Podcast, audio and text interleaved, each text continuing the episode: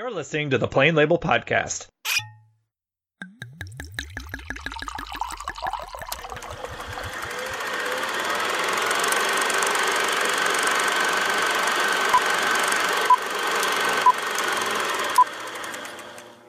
And welcome back to the Plain Label Podcast. I'm your host, Eric Williams, and in this episode, we conclude our episode on filmmaker Bong Joon Ho, and we are discussing, of course, his latest film, Parasite. Here to discuss the film with me is the man who thinks everything is metaphorical, Mr. Benjamin Tiede. It's me, Mr. Metaphor. That's right. Before getting into our discussion, you're like the kid that you're like the uh, English assistant that comes into class. I'm Yeah. Mr. Metaphor. Mr. Metaphor. yeah, you know, you have Bill Nye, the science guy, and you're Mr. Metaphor. I like it. Perfect. Before getting into our discussion, I would like to mention that we are still proud members of the Deliberate Noise Network. Search Deliberate Noise in your podcast app for more great shows from the network. Mr. COVID Free Tiede, what are you drinking this evening? I you are definitely familiar with this drink because I shared a picture of it with you a few weeks back. Oh. And it is a Fort Wayne area, local to me, uh, brewing company called Mad Dad Brewing. Perfect for me. Um, and it is their Pilsner, and I had to get it just because of the name and the label alone. It's only 4.3% alcohol by volume. One pint of the dude abides. I like it. and it is, and for no other reason than just obviously a huge fan of that film, and I like pilsners, and it, it was uh, it wasn't another damn IPA. No offense to IPAs or anything, but everything is an IPA. Yeah, sometimes you got to give them a break, you know. Yeah, and so I just was like, Pilsner sounds great. Oh, it's got the Big Lebowski literally drawn as a cartoon on it. Okay, well, twist my arm, I guess. Yeah, you know, you got me marketing. I'm in. Yeah, and it's and it is and it's and it's solid. It is an ab- absolute solid pilsner. You know, it, it's you know not very high in, in alcohol content, which is probably good for the state I'm in. That's right. Um, and and because it's school night, so um, yeah, totally fine to to for to sip on this while we talk. Perfect. Uh, well, I'm having something that is as close as I could come to being appropriate to this film. Uh, I was looking for some kind of a juice because of the way that peaches are involved Ooh. in this film. Now, we did have some peaches recently that were fresh from one of my friends' uh, house, her backyard. And so I was thinking, like, oh, maybe I'll, like, uh, you know, I'll I'll pulse these up, I'll uh, I'll juice them, and I'll make it into a drink. And they were moldy, so I did not do that. Oh, so instead, I went with the uh, you know really similar. I went with the Mott's apple juice that has you know Ooh, yeah. I'm I didn't look, but I'm assuming it has zero added sugar in it. I'm, I'm assuming that's correct. Uh, that it has zero sugar, which I think is complete nonsense. Um, but I'm having that with uh, with some vodka, with a healthy amount of vodka.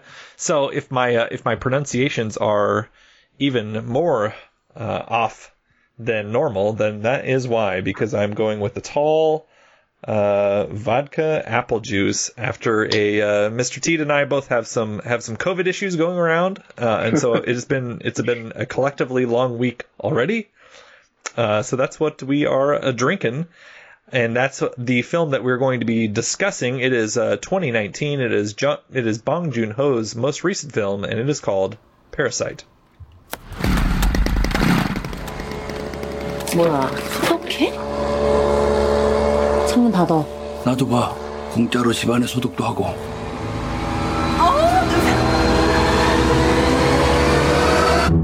부모님 얼굴도 뵙고 좋더라 건강들 하시고 일거리가 없으셔도 네가 내 대신 얘 과외 선생님 좀 해줘라 영어 대학생인 척하라는 거야? 구라를 좀 치지 뭐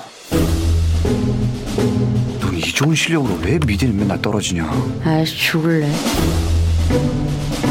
저는 이게 위조나 범죄라고 생각하지 않아요. 참으로 시적절하다.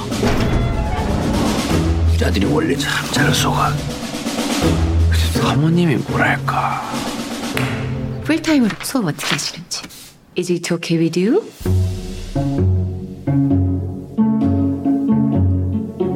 우리 다송이는 완전 예술가 재질인데 침팬지를 그린 거죠? 자화상이에요.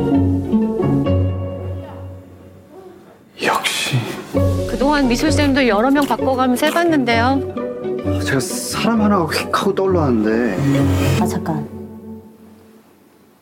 제시카 외동딸 일리노이 시카고. 과선배는 김치모 그는 이사촌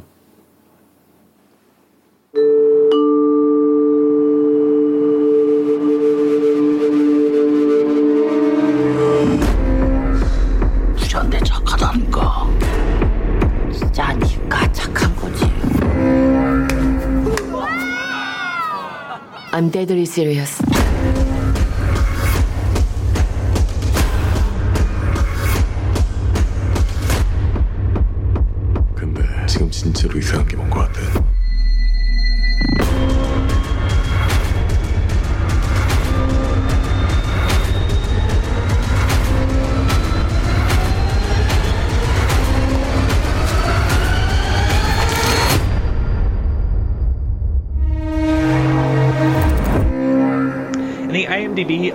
Synopsis, this is a doozy. It goes like this.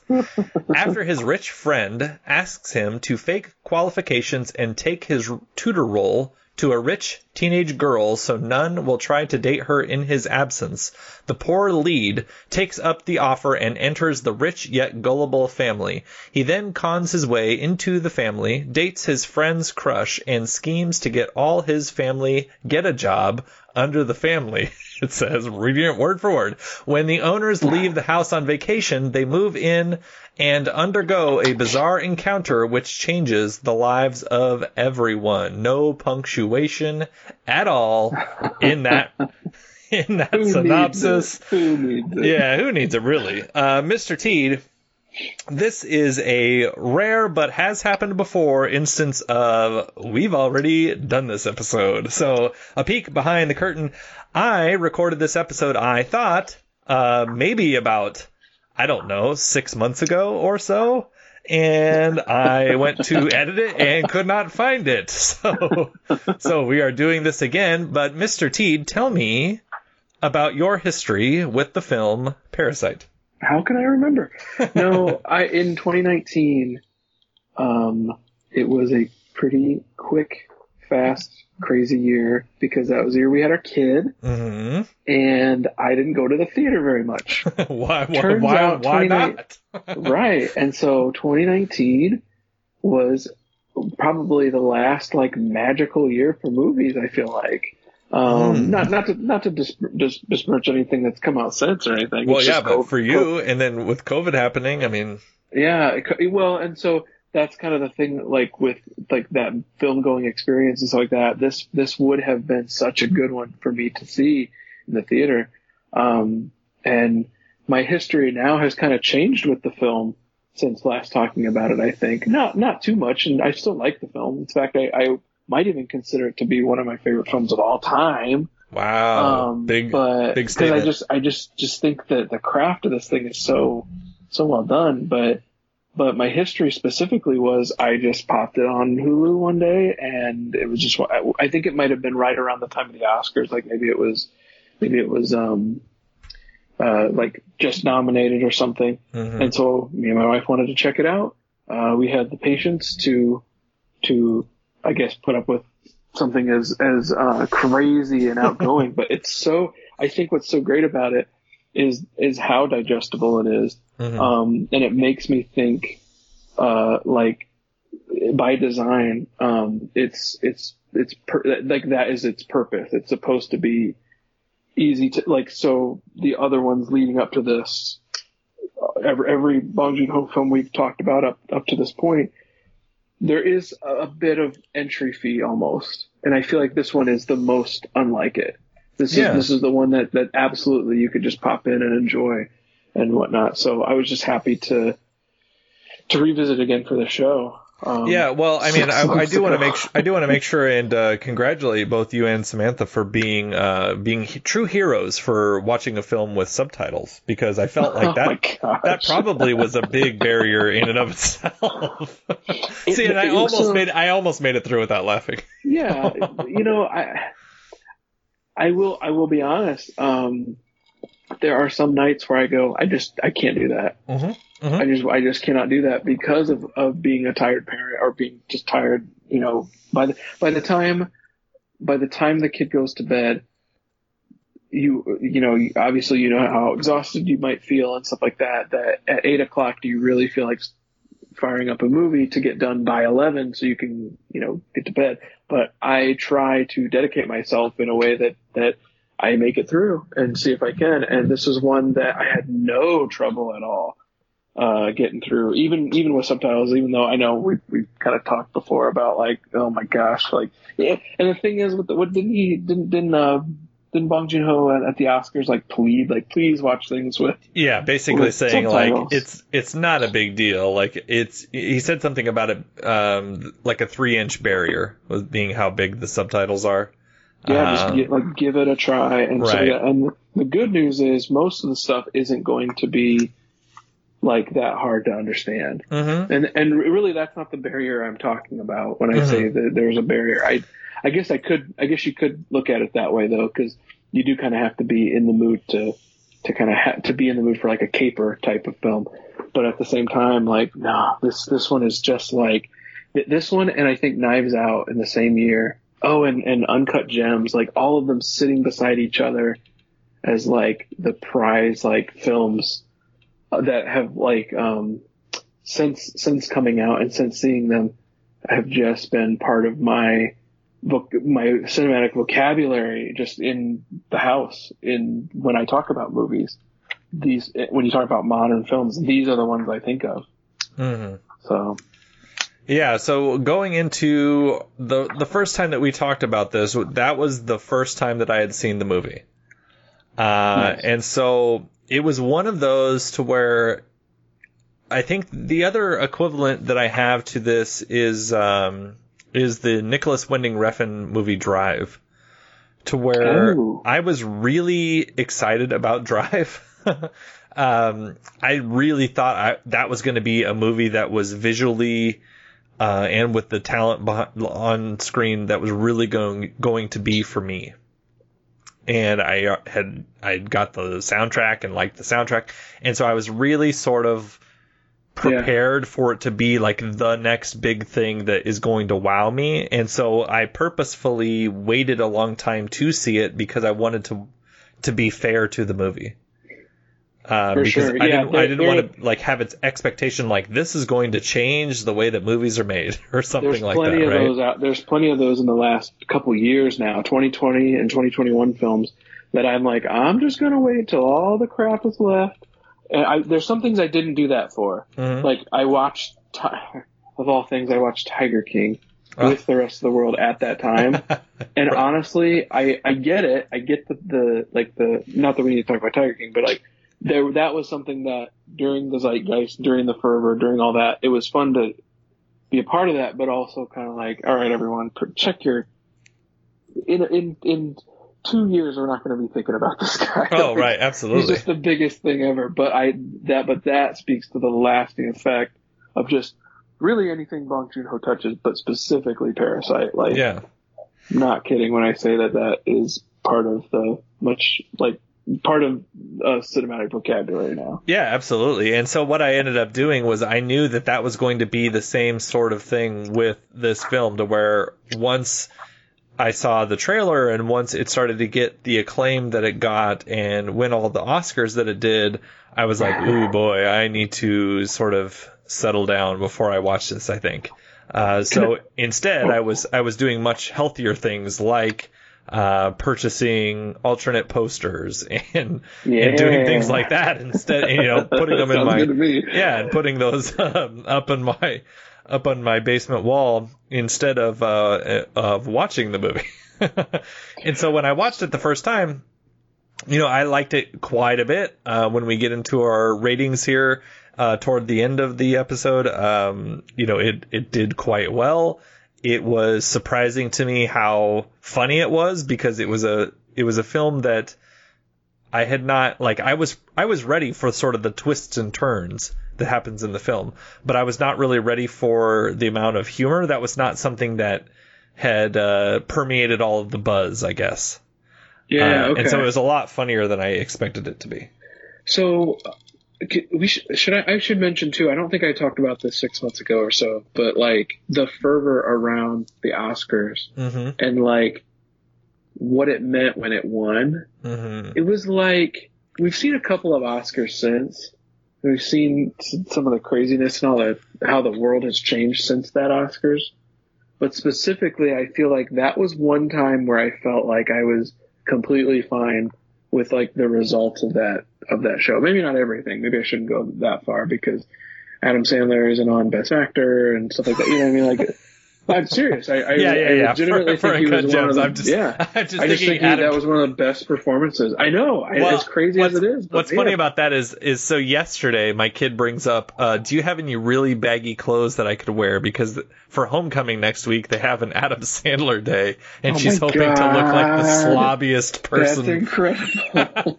and so I heard Adam Sandler, and I thought about my kid wearing my oversized clothes. Adam Sandler day.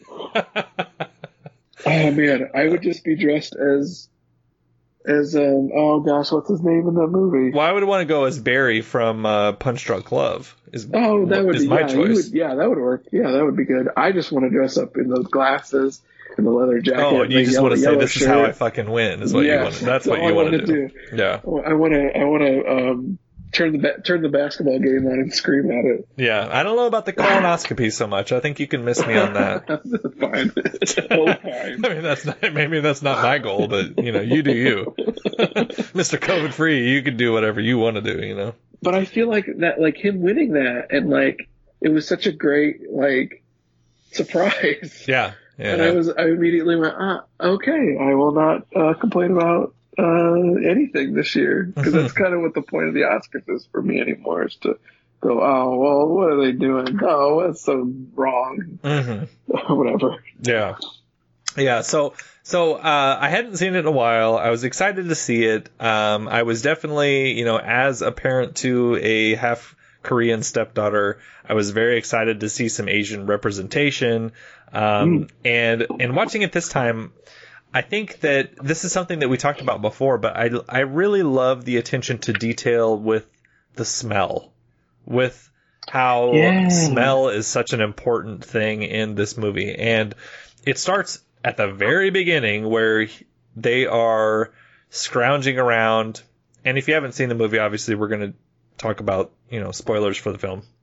But he, they're scrounging around and the father character, uh, is very perturbed at the fact that there are stink bugs in his, in his little, uh, basement sort of, um, squalor sort of life, right? Like it's a, it's a very sort of meager life that they live. And Song Kang Ho as the as the father, um, he's flicking stink bugs and he's hoping for extermination even to remove the stink bugs, right? Like the exterminators coming in and they're and they're dousing them with these uh, poisonous chemicals, and he's like, at least it'll get rid of the smell, the stink bugs, right? The smell. Yeah.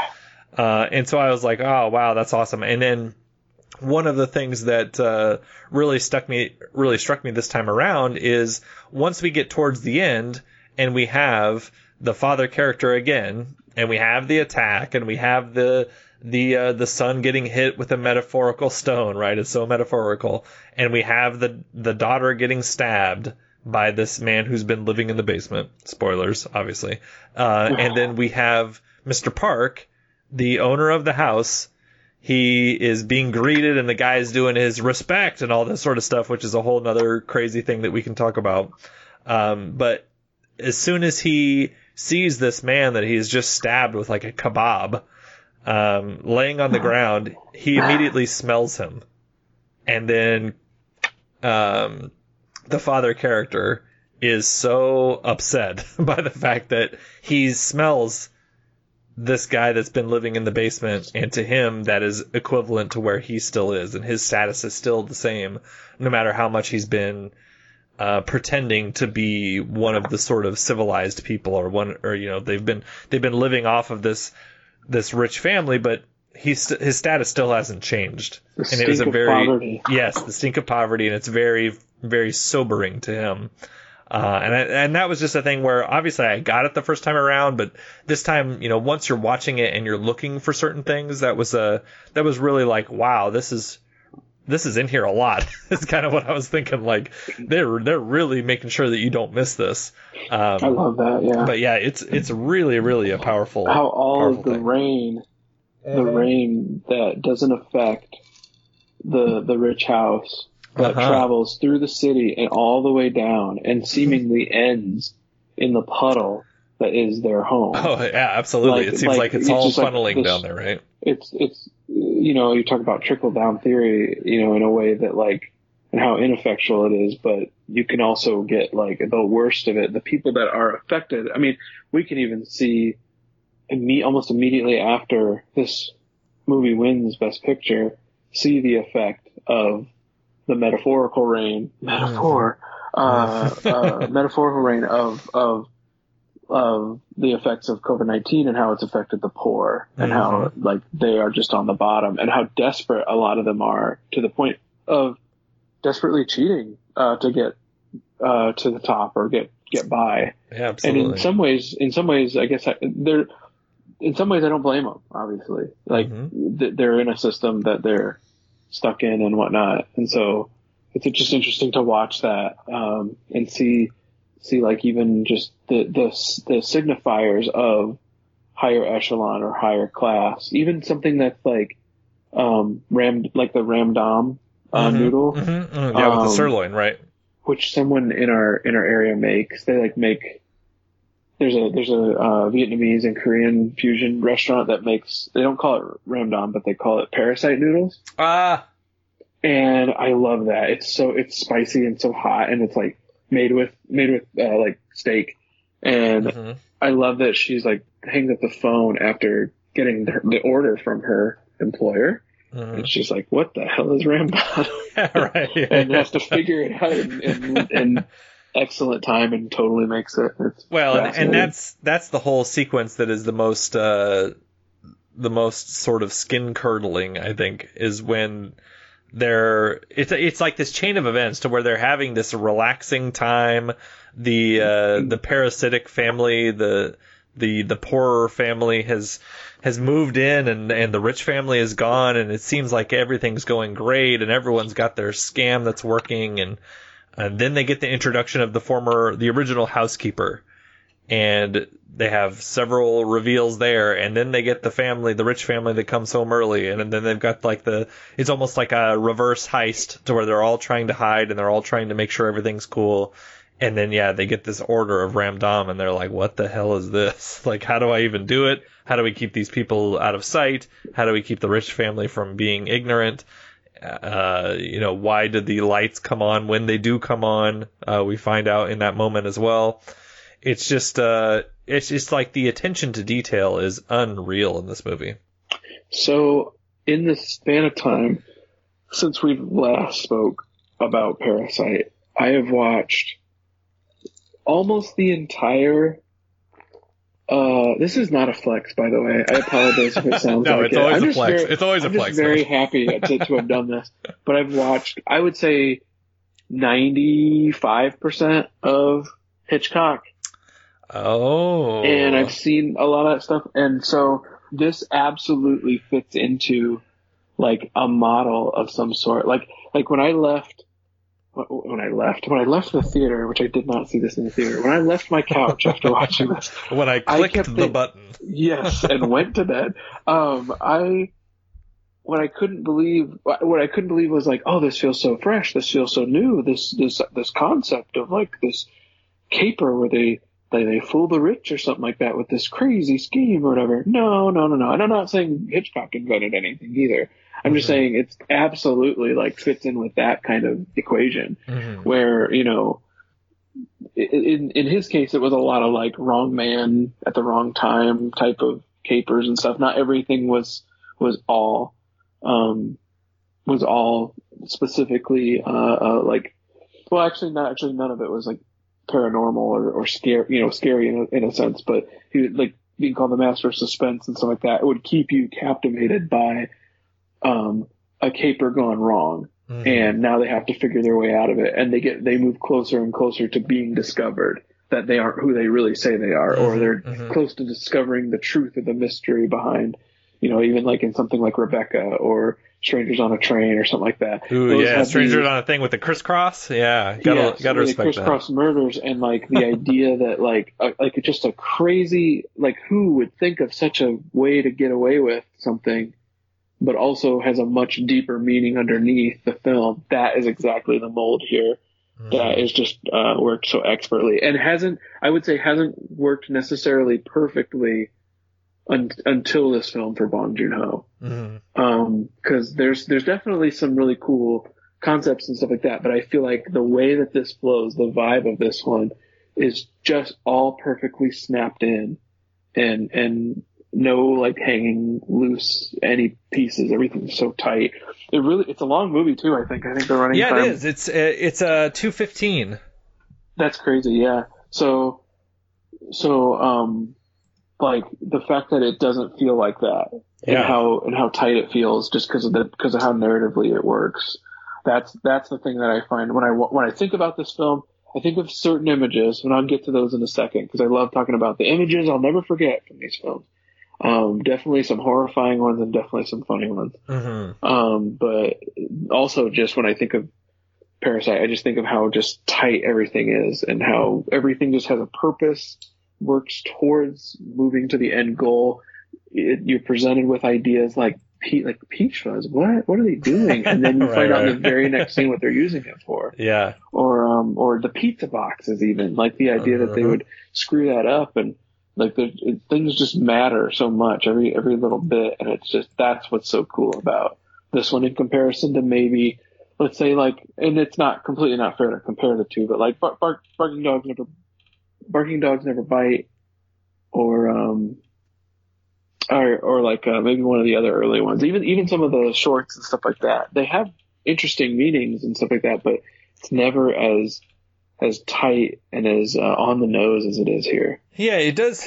It is weird to say to say that those films are practice runs for this film, but that's Because sort of the way so that good. I yeah that, that but that's sort of the way that I feel about these. Is like Yes. those movies are good, but I feel like they're leading to this movie in Yeah. terms of him like mastering tone and f- figuring out how to throw some slapstick into a dramatic moment, um, as well as like uh you know, I think I think the thing that surprised me this time around was was the comedy again, and I think that what I kind of bypassed a little bit was the first time around I was so very concerned of is this poor family going to get caught?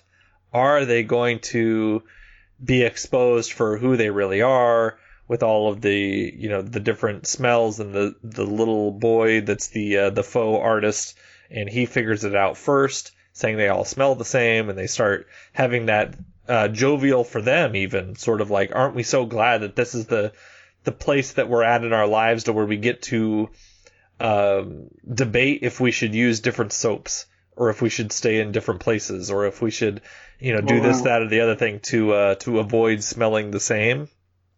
I think that all that's really good but what I really like about the the beginning pieces is when the sister character does get introduced to this rich family and they start talking about the art and she starts saying to the mother and i think the mother is so completely underrated. Um Cho Yeo-jeong is the is the actress and she is wonderful in this because what she does is she has to play pretty and simple and she has to play it in a way that it um, is not too broad to to not fit the film, but is broad enough to where it it works through a language barrier. And one of the things that she says in here that just absolutely killed me this time around is they start talking about the bottom right of the painting and uh, the fake art uh, instructor Jessica, as she goes by, Park Sodam is the actress.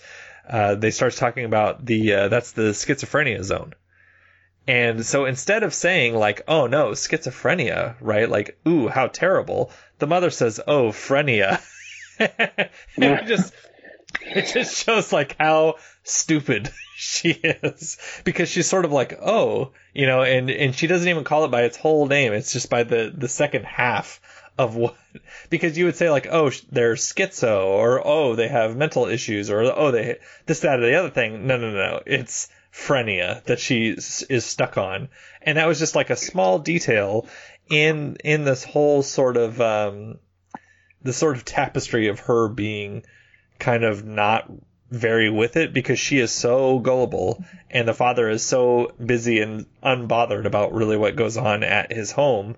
Um, and so he just lets his wife take care of it, and she is uh, pretty, pretty clueless. And I think that that's really yeah, funny. in some ways, like they, it's almost like um, they're they're privileged enough to not have to uh, uh, pay attention. They don't have to know more than what they know. They're Yeah. just we're successful, so why why move on anything else? Why why push and- for that? yeah, they don't have to worry about anything until it comes to their door, like the turbo- tuberculosis uh, scare. Right, Right. Once the TB now stuff shows up, they're like, Yeah. "Ooh, no, that could be in our house."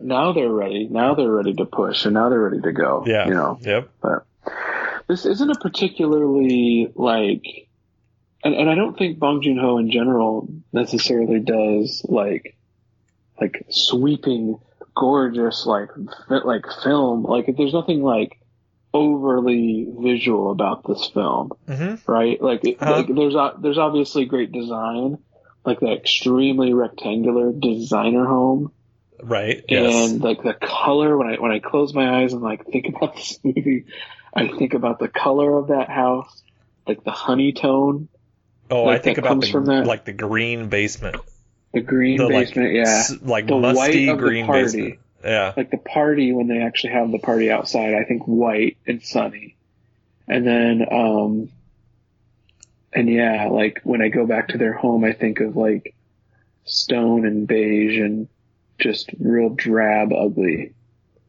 I think of that toilet being up above. Oh like, yeah. like that. So this is the stuff I'll not, I'll never. These are the like individual like visuals I'll think of forever when I think of Parasite. I'll think of like that toilet being like way up high, and they're all like sitting near it. Yeah. Well. Holding their yeah. When they're trying to get the Wi-Fi, right?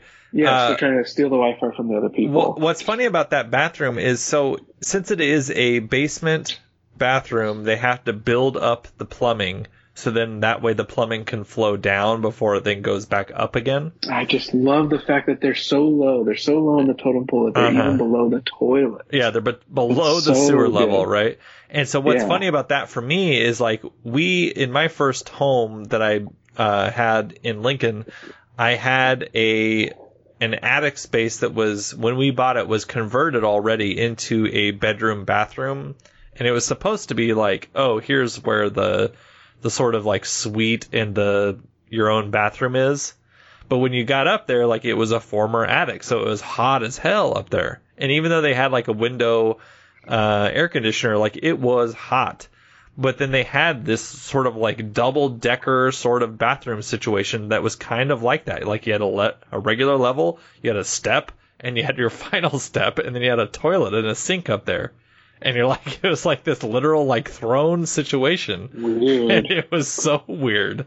And so I had It's like not a- seen like a anything. Twitter I follow. and so I had not seen anything like that until all of the sort of press about this and the images about this started coming out. No, that's so bizarre. Um, let me think too. Like, so other stuff that I think of. One of the one of the most um, disturbing images I think in this whole thing, even over the violence, is the little kid's. Uh, uh, he wasn't sleepwalking or anything. Oh he no! was just going Oh down. yeah, yeah, yeah. I'm on that scene at the moment. I've got it right in front of me. It's where he's eating When- the ice cream cake and he's and eating he the icing. over into the basement and he sees a little head peek up. Ooh, terrible. That's that's the that is by far the, probably one of the scary, like even more than Mulholland Drive. oh behind the yeah. dump- behind the dumpster at the diner. Probably one of the most frightening things I think ever. That like, is a for me. great comparison because it is so creepy. Yeah, like that. Like I'll never forget that shot. It's like, and it's not the first thing I think of when I think of this, but like it definitely comes up. Like, oh man, and I'll even like brace myself for that shot. Love it to death. Absolutely, think it's so good. But like, and the thing is, you don't have any context for that at that moment. Yeah. Like I felt I felt completely blindsided by that moment and never even considered that other people were already in the house. I, even though the clues even though the clues were there, even though they talked about like, oh, there's something going on with this this cellar uh, uh, shelf thing Mhm. whatever and all that. Oh yeah, there, and I but just because she's like completely parallel down there when she's when the when the new housekeeper, the mother of the uh, main family that we're we're following, goes into the basement and she sees the original housekeeper and she's like parallel trying to push this cabinet and you're like, what in the hell Yeah. is she doing? I'm I'm sharing to you the exact image. Oh, I fucked it up. Of the uh, of the guy going down the stairs and then I clicked away on accident. So never mind. But uh, but yeah, very creepy. Very Um, creepy. I think of like this. I think of the um, the tent out Oh, in the yeah. yard, Yep. the teepee in the rain, and the parents looking out at it, and like that being kind of dreamlike. Also, Mhm. they're all. By the way, the the Kim family's all underneath the almost every one of them. Like, It's I think it's like the dad and the two kids, um, all underneath um the coffee table. Yes. And the, and the two rich. Uh, Oh yeah, the and that's when and the two. to- That's when they're. to- Oh my god! Yeah. So that's the biggest. That's like the most uncomfortable scene in the movie because that's when the mom is saying like, or like say that you sell drugs, and like Yes. that's like her kink is like pretend that you're low class and you're Yes, selling drugs. Exactly. It's so perfect. it's so good. and they're they're definitely doing like over the clo- they're like doing some like over the clothes rubbing is how I would explain it in the most like dad way. But Right. that's the way that's like sort of what they're doing and they're like very mildly talking about what if I was a more dangerous person is basically what they're saying. Uh, and that is uncomfortable. that's the scene where when my kid and I watch that, I, that's the moment where I'm like, you know what? I'm gonna go make a drink. you just watch this without I've, I've me here. already. Yeah. You continue. I'm gonna get up. I'm gonna leave this room. You know, honestly, I feel like I'd be the same way. Yeah, because of- I used to do that. I used to do that when I would see movies and I would realize that they were way worse than what I thought they were when I would watch them with my mother. Oh yeah. Uh, because the the infamous story was that my mom had brought home the movie Hellraiser because because she heard that it was good and, and we were going to church a lot and she heard that it was like a religious horror and so we're like okay and so we watch it and it's very uh family sexual and we're like uh I was like wow S and M this is too, isn't it? Isn't it like like leather? Oh yeah, it's very S and M, yeah. Yeah. And so you're, I was like, wow, this is really uncomfortable. and so my mom kept living, Thanks, leaving Mom. the room, right? And so I did the same sort of thing twice because I didn't learn my lesson. The first time was not my fault because I guess because I heard from a friend who was recommending to me that a movie was good.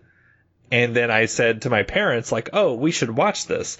And that was the uh, Demi Moore, Michael Douglas movie Disclosure, where there is a fairly protracted, um, let's see, we'll say like male pleasure scene. Uh, in the middle of the of the film, and I was watching that with my parents, going like, uh, "This You turn to them and is go- You turn to them and go, what is? This? yeah, and I'm like in high school, and they're like, "Why are we watching this?" And I'm like, "I heard the story was good."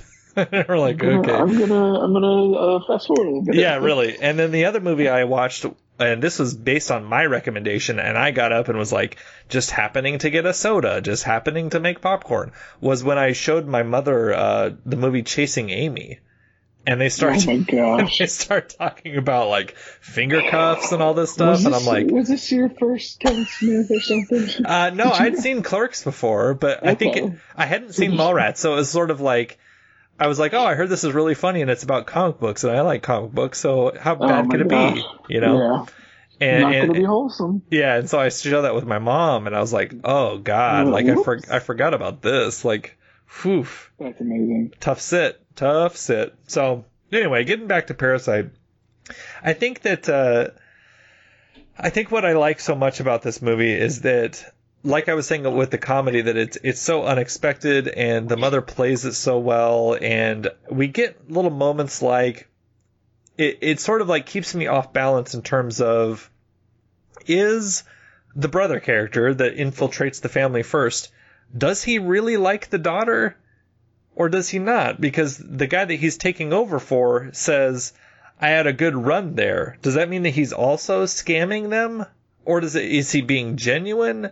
He's, uh, you know, I, I wonder that too, I guess, because he's never ever going to be genuine and it would never work out in the long run. Uh-huh. But he's a teen and doesn't care or know about that. Right. He simply just wants to use her. Uh-huh. And so he scams her specifically. And because then he does have that scene before they get all drunk and before the rich family comes home where he's like he repeats the language of his friend where he says as soon as she's in high, in university I'm going to ask her out for real and then that's when they're like oh we're going to have those will be my in-laws then is what the the rest of the family says right as like a way that they're going to uh use this relationship Try to to strike it rich even more. Exactly, yeah.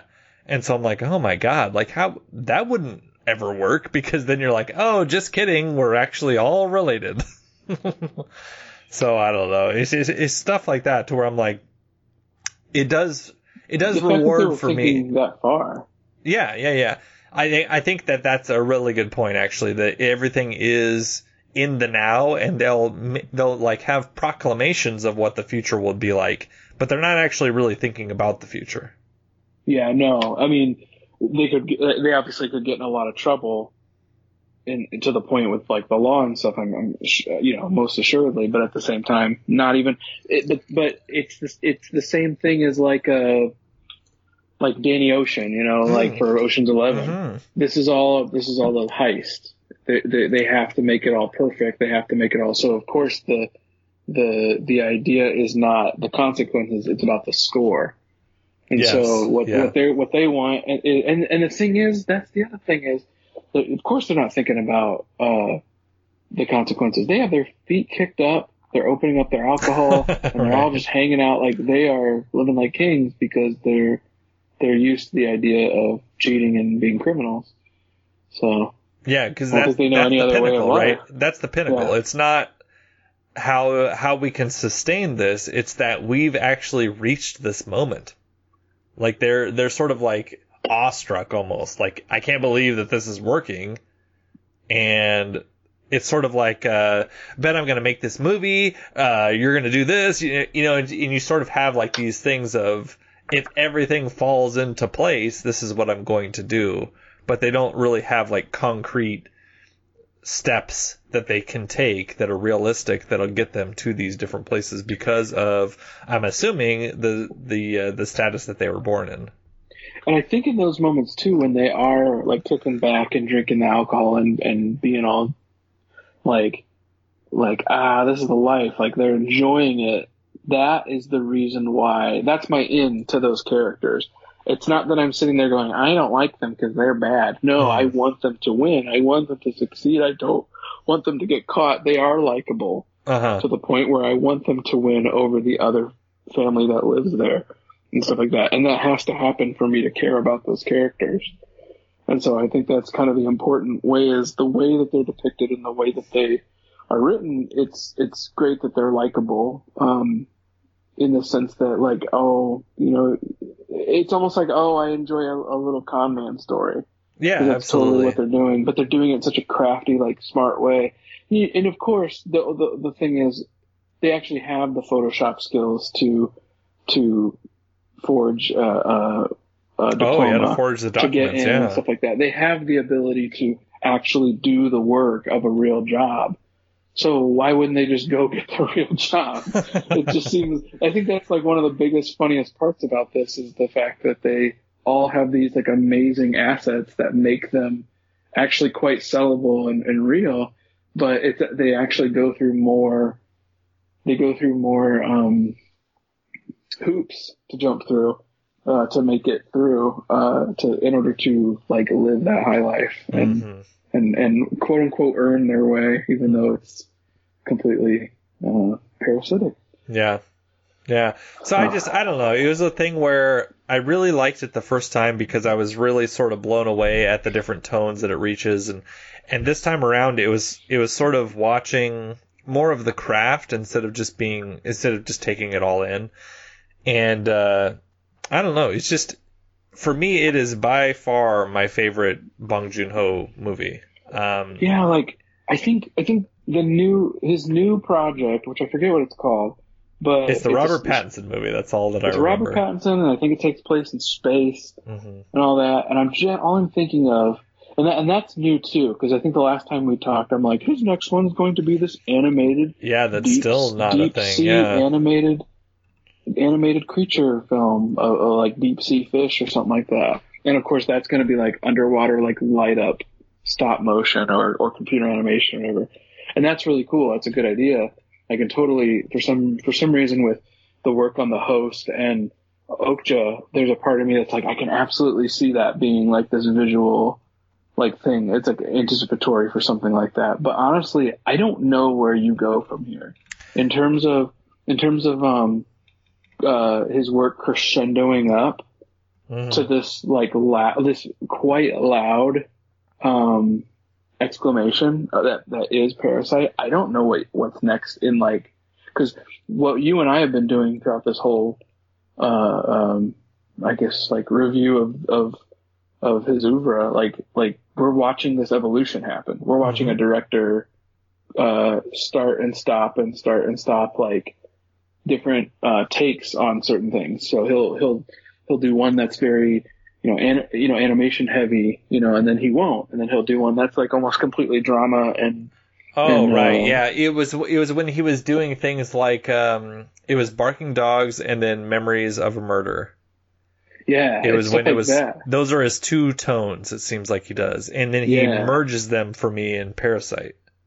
Totally. Oh, absolutely.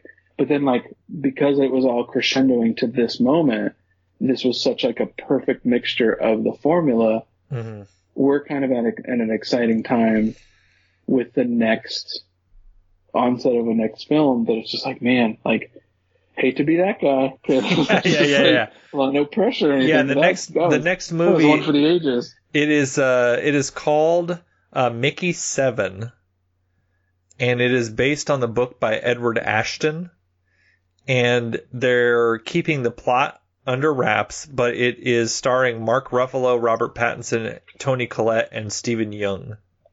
There you go.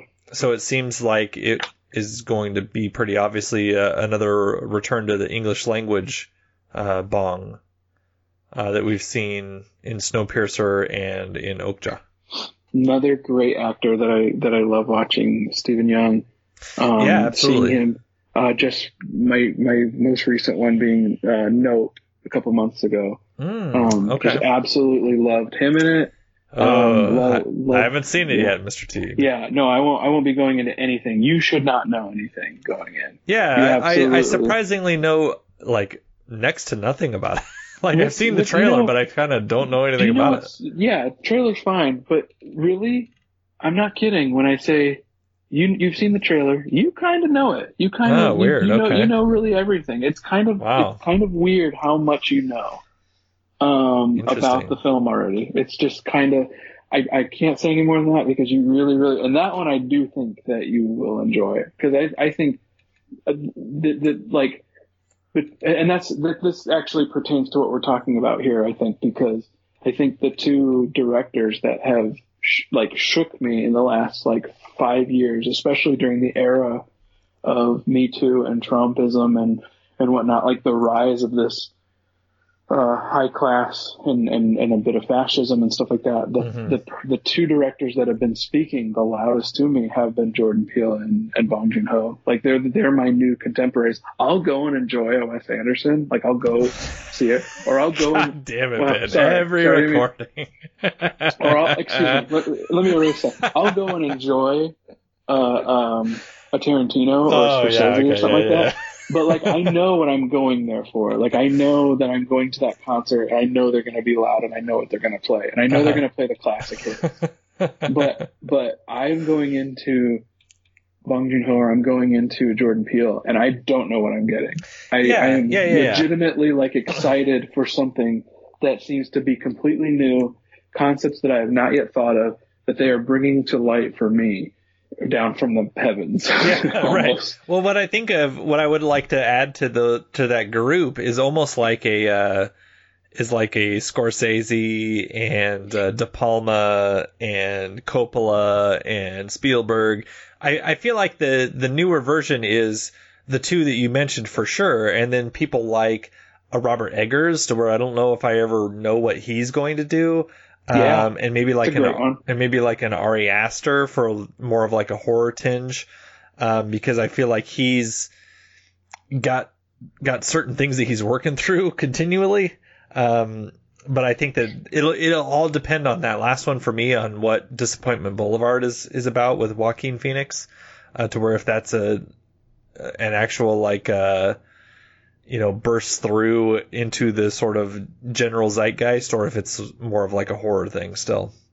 Uh, but it's Yeah. really interesting to see sort of uh, to to follow these people's careers because you know almost all of them have except for Bong have uh, two to three to four projects that they've done, and that's kind of the it. other, the other thing too, what's what's kind of changed as well, and and maybe not.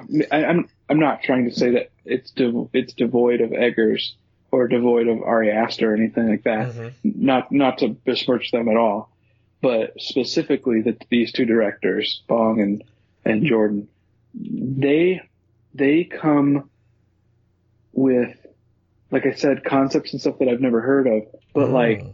I okay, so to, to give you an example, when I was coming out of college, um, and and everything I knew about like films and wearing my little beret and all that, you know, I wanted to watch like nothing but like like film, film, like you know stuff that really made you think and stuff like that, like that that whole phrase. yeah, give me but- that foreign language stuff. Absolutely. Yeah, but to me, like uh, like when you when I was coming up with like who is like one of the best American directors currently working, my answer probably would have been someone like Christopher Nolan. Mm-hmm. hmm And and and it was not necessarily because of the superhero stuff, but specifically because you know I love the Prestige and I love like Memento, and I come from like that world of like loving that type of stuff in such like halcyon year, like these formative years for my cinematic tastes. Whereas I've become so much more I, politically minded is a little bit is a little bit too strong of what I'm trying to say, but there's definitely there's definitely messages that are coming through loud and clear from both directors that we're talking about now that make me excited to go, okay, okay, world directors, what am I missing? What am I not thinking about that you guys are going to bring to light, that you guys are going to make me think about? You know, in, in the, in the case of, of like Get Out, you know, how, how, uh, how we use black bodies and how they, we use them to our, to our degree, or even something like, um, um, Snowpiercer. The, you know, the idea that like our society is very fragile and we're just careening through time and much like the train. And at any point, you know, what happens when the lowest back of the train rises up and makes me think like, in, in some ways makes me think uncomfortably about some, some of this stuff. And like, what am I, what am I susceptible to? What am I, uh, um, thinking about and all that? and and even in, within Parasite, those those are still those those themes are still there, making me you know consider. Oh, you know what? That's true. That's absolutely what he's saying about society, what he's saying about class, absolutely true to me, or rings true to me. Yeah. So to think that, and, and I am truly privileged that I am able to say this or that in the time in the time that I'm able to say it.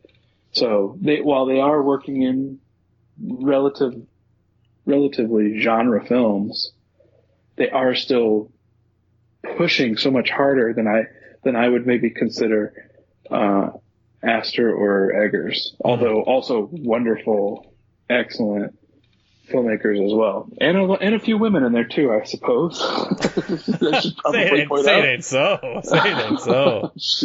Gee, maybe I should, you know, expand a little bit more. But you know, they, I mean, so that, but that's what I'm saying is these these two specifically have spoken to me, especially within the last five years, and have kind of um, um, morphed my mind into a way that that that has evolved and, and made me better and made me made think in ways that I would not have had I not. That's how that's how formative these films are for me Yeah, and, and, absolutely. and become like get out the idea of of the um of the uh, what's the the sunken place and stuff like that. oh, right. Like yeah, that right. that has become so much as part of the vocabulary since since 2020 George Floyd stuff, and and even and even way before that, like since the film came out in 2016, like or, or I think it was 20, maybe it's 2017, but either way, like that's it was just one of those things that yeah, wow, like this works.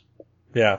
So Absolutely. Um, so, I mean, obviously, Ben and I enjoyed the film quite a bit, even on the second time around discussing it. But uh, let's talk about the seven movies that we have gone through in the uh, in this discussion. What? Uh, how would you how would you say that the the films would stack up? Because I mean, for me, Parasite's number one. It's the only one that I gave five stars to. Um, I think that there are other films that I've of his that I like, but this is sort of the one. Like I said, that it was. It's sort of like Mother. It's sort of like uh, Memories of a Murder, to where it is building up to this this tonal sort of merge for me. Um, but but this is this is the one. This is the one for me. Yeah, I, I agree. I think Parasite's my top. Um, I even have another five star next to it um, oh. as as the host, but Oh, still yes. love Parasite more. There's something about. I think the reason why I may have put the host at five stars is because something interesting's happening in terms of my uh, movie taste. Is I am 100% fine with cheesiness and bad acting and and stuff. Not that not that the host has any of that, but um, there it, it's reflective of like a genre monster film. Mhm. I'm 100% like finding that my tastes kind of lie somewhere within the fact that something's not perfect or that something's not like per, uh, uh, I would say organic or asymmetrical to me is comforting. And I, and I like love the idea of that. Um, so when I see something like the host where they're acting against this, uh, crazy monster that's really well thought out and well designed, um, but still looks like it has aged. There's a part of me that just kind of loves that about it. Like it's of a time. It was of the time that it came out and looks a certain way and just kind of, I don't know, there's something about that that rings really good to me. So I had to place it up, place it up top two at number two. Yeah, uh, I should walk back my statements because now that I actually properly sorted my uh, sorted my rankings instead of just, instead of just uh, by popularity, which uh, Letterboxd does by default, um, I also gave five stars to Mother. Uh, Yes. Which is which is not ultimately surprising to me because I do love that movie and I do love that central performance. I do think Parasite is still a a more accessible film and a film that I would definitely just throw in as opposed to Mother because that is a heavier a heavier movie. Um, but it does go Parasite one, Mother two for me. If you were giving someone one shot with Bong Joon Ho, they're like, I'm interested in this Bong Joon Ho guy. You have one movie to win them over with. You're probably not going to give them Mother. no, As much as we, as much as you and I love it, yeah, because that was my next one at number three. Um, Uh-huh. It's four and a half. That's not the one I would give them. I would give them Parasite for sure. Yeah. Like if I got one shot with them. Right. So- Yeah, you're right. That's what I would do too. Um, I've got and my third is uh, Okja, which I gave four and a half stars, and I think that I only took that half off because of the Jake Gyllenhaal of it all, which I did not love. Yeah. Um, but after that, I mean, it goes uh, Snowpiercer and Memories of Murder and The Host, and those are all at four stars. So those can be sort of interchanged at any way uh, that I feel at the time, um, because I think that each of them, in those three in particular, are their own sort of beast. Where Snowpiercer is his American film, Memories of Murder is the first time that we get this sort of like oh, it's it's a serious Bong Joon Ho movie, like, and it, it does not feel like an early effort. Like it feels like, oh, this is a completely formed person. Um, and I think that that movie is is wonderful. And then the host that you already talked about is uh, is sort of taking on a creature feature, but making it serious without making it feel serious, uh, and also you know taking on class and and um, status that he does in Parasite, but but doing it more in a in a sort of uh, quasi Godzilla type of a way. Uh, and and so I do I do enjoy that last or I do enjoy that, and then I think at last for both of us is probably Barking Dogs Never Bite, right? Right. Yeah. And Yeah, I, I think that here. that's just a suffering of it not being about too much.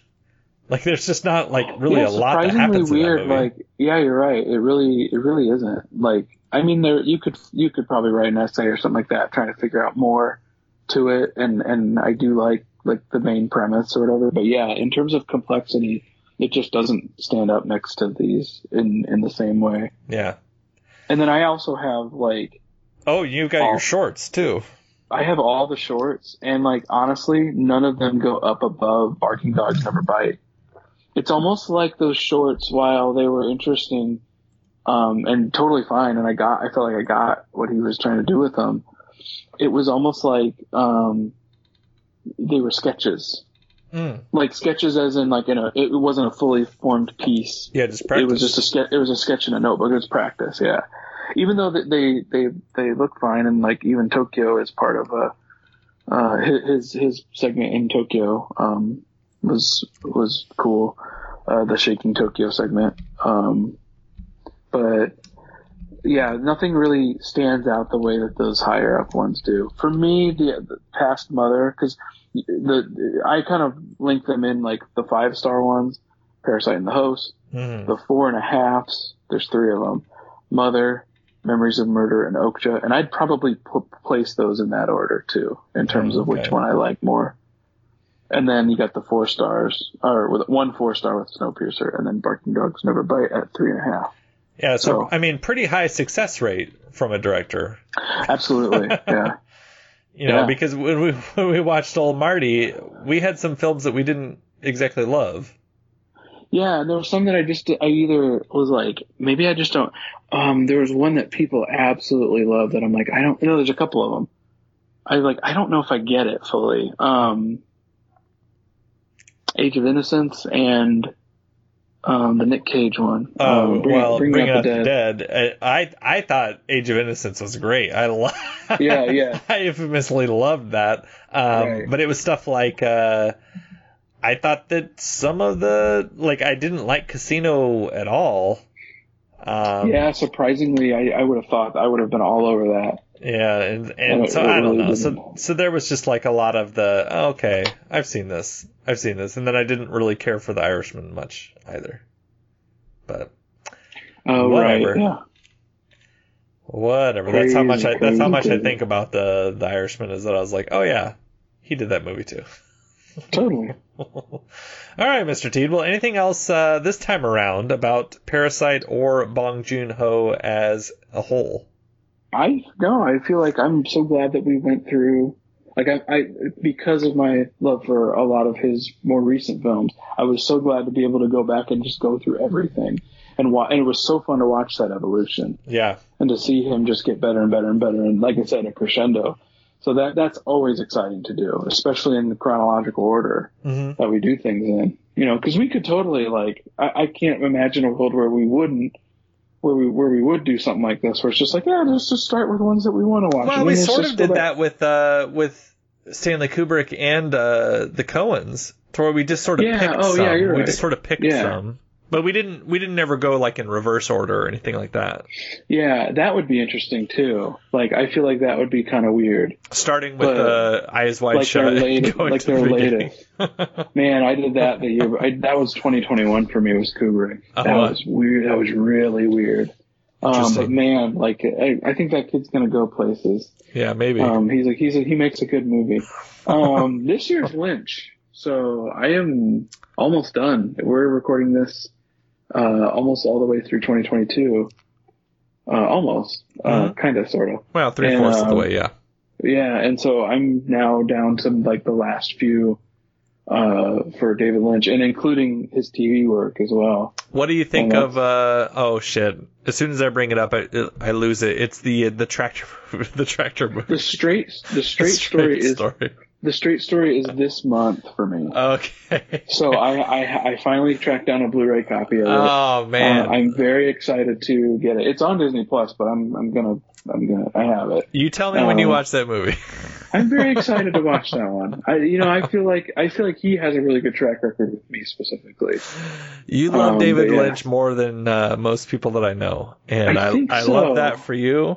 There's Um, something about that man specifically mhm. that I, through his movies, I kind of understand what he thinks about America and about human beings that I kind of agree with. Because didn't Like, you just didn't you just finish uh, Inland Empire not too long ago?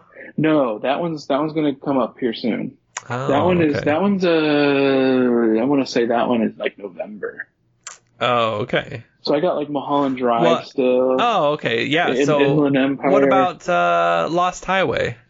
I just finished Lost Highway Okay, so and that's that's the one it. that's the one that I saw from you posted, it, and I was like, wow! I was like, Ben loved this. Uh, Loved it. and I It had- a nightmare. It is an absolute nightmare. It's chaos. You would hate it. I You hated it. have- I oh, did you, hate you, it. You you would have. I know you. I don't even. I just guessed just based off of who you are. That You anything like if it's Brazil, if it's like chaos, if it's if it's absolute madness, yes, you could not take it. It that would- it is would- the uh, that was the infamous recording where it was me and Cameron Wright, and I may cut this, but I may leave it in. It was the infamous recording where it was me, Cameron Rice, and uh, we had Gabe Hardman on.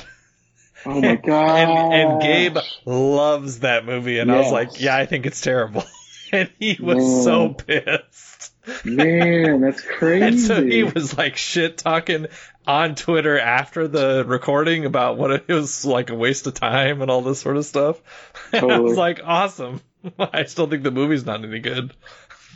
Well, either way, like I, I know he's I know he's a huge. Oh yeah, he loves too. it, and I was like, that's perfectly valid, but I, I just don't see it. I'm I'm not going to deny that that movie was like a nightmare. Like, it, but it, that's what that's what it was. It was Yeah. like, wow, I can't believe that someone like intricately created what is essentially like a nightmare. Like, and, it is and it one of those where uh, like I because I did the same thing because when it was uh it was Cameron and I think uh Timmy Wood and Dave Acampo were going through the filmography of David Lynch and so I did it with them wow, and yeah. so I was just doing it as a listener and they went through all of them and ended with In- Inland Empire and and I remember watching that and being like wow I think this is really interesting and just not knowing at all what Lost Highway was all about. So I've seen it a couple times, but just I just could not get on the level. amazing. Yeah. Well, I'm glad that you like it. I wish that I liked it as much as some people do. It, yeah, it, it, it's yeah. We're gonna we're gonna get to the point where I'll probably have a ranked list or something like that, but it's gonna be like a lot of fives, man. That guy makes a good movie too. that guy I speaks to really you. like a lot of. He does. He really does. And and like the the, weird thing is, no one else makes it like him. You know what I mm-hmm. mean? I think mm-hmm. people try to, but it doesn't even come close. yeah. Because I think I think he's too like whatever that whatever that well is of dreams that he has. You know, it's kind of like Werner Herzog. He like when he goes, there ain't gonna be anybody else like that guy.